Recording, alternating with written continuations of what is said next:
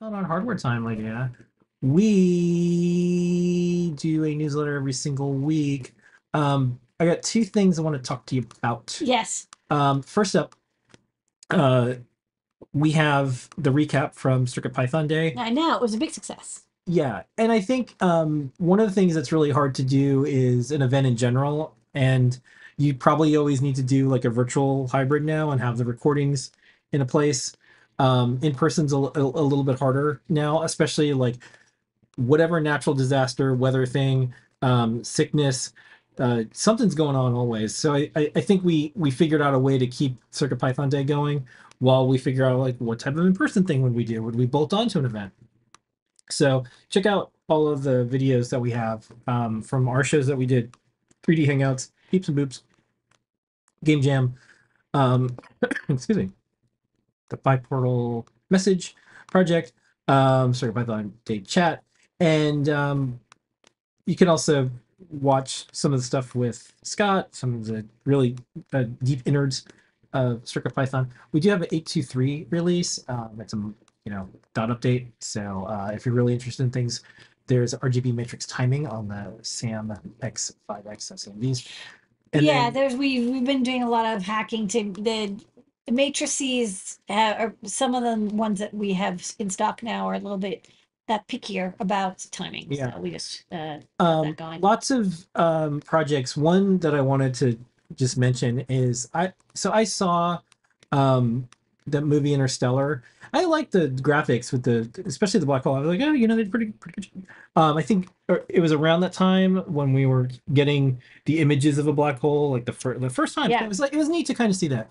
But the the robot, um, the TARS robot, I thought that was like a really cool idea. This robot companion that it was AI and it's there to help you and stuff. yeah. Um, and when I saw, maybe it was open source, someone had tagged us because they made a, they made a bot and they used Tomato stuff, Yeah. and that was really neat. So that's in the newsletter. Um, I think this is a cute robot because it's like it was a very different design. It's this it's this walking robot that has these blocks. It wasn't like a humanoid. It was meant to. Clearly, it's a robot. Yeah. It's not just something that looks like a human. Like I am human. You know, I'm data. Data's fine. No, no, not big on data. Um, but for this little segment, I wanted to ask you about merging. The urge to merge. The urge to merge. What's going on when we do a merge and more with? well, one of the big, I mean, it's like one of the big projects that we're doing right now is prepping for Circuit Python 9, right? Like we're, we're al- already at like 823. We've been supporting Espressif, you know, very well lately. So time to think about 9. And um, one of the things that we like to do is when we do a major release, that's a good time for us to do an upstream merge from MicroPython because we love MicroPython, but they they kind of like to make API changes, especially MPY file changes. And they've got good reason to do it. They're, they're doing this cool like load from file system stuff. Um, but we don't like to have breaking changes unless it's a major version. And so we kind of waited until, you know, we're kind of settled with eight. We're ready to do nine. Nine is going to be USB host, um, as well as maybe Yeah. some Bluetooth stuff. We'll see.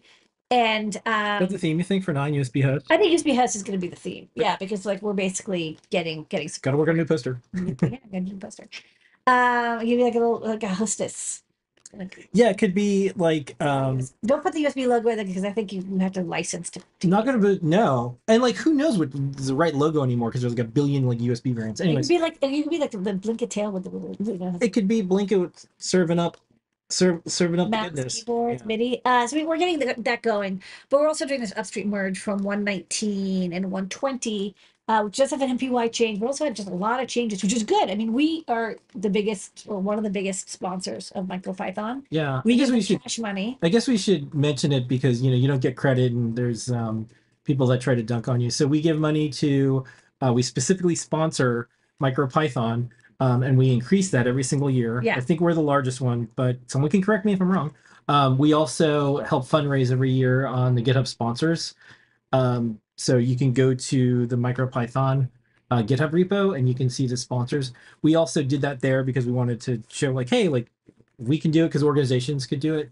Um, but then they they're getting closer to reaching their goals, and then they're um, able to hire more people, do more things. Yeah. All these things work together. So MicroPython is an open source core that we base CircuitPython off of, and then we do upstream changes, and they do changes, and we do stuff, and then you get a really nice ecosystem that allows hardware support across lots of different boards. MicroPython is going to support this stuff. We're going to be able to support like all 400 plus boards that we want to support.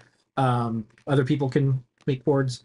So when we're um, doing upstream changes, what what's the what, what's the thing that we have to do to make it work each time for people? You know, aren't- we have stuff that we've done to the core, and you know, it is a little bit like a. You know, I think last week you mentioned it was like a Linux distro. It, you have the same kernel, but the distribution, the what's enabled, and the modules, and like any changes, like Raspbian is based heavily on Linux.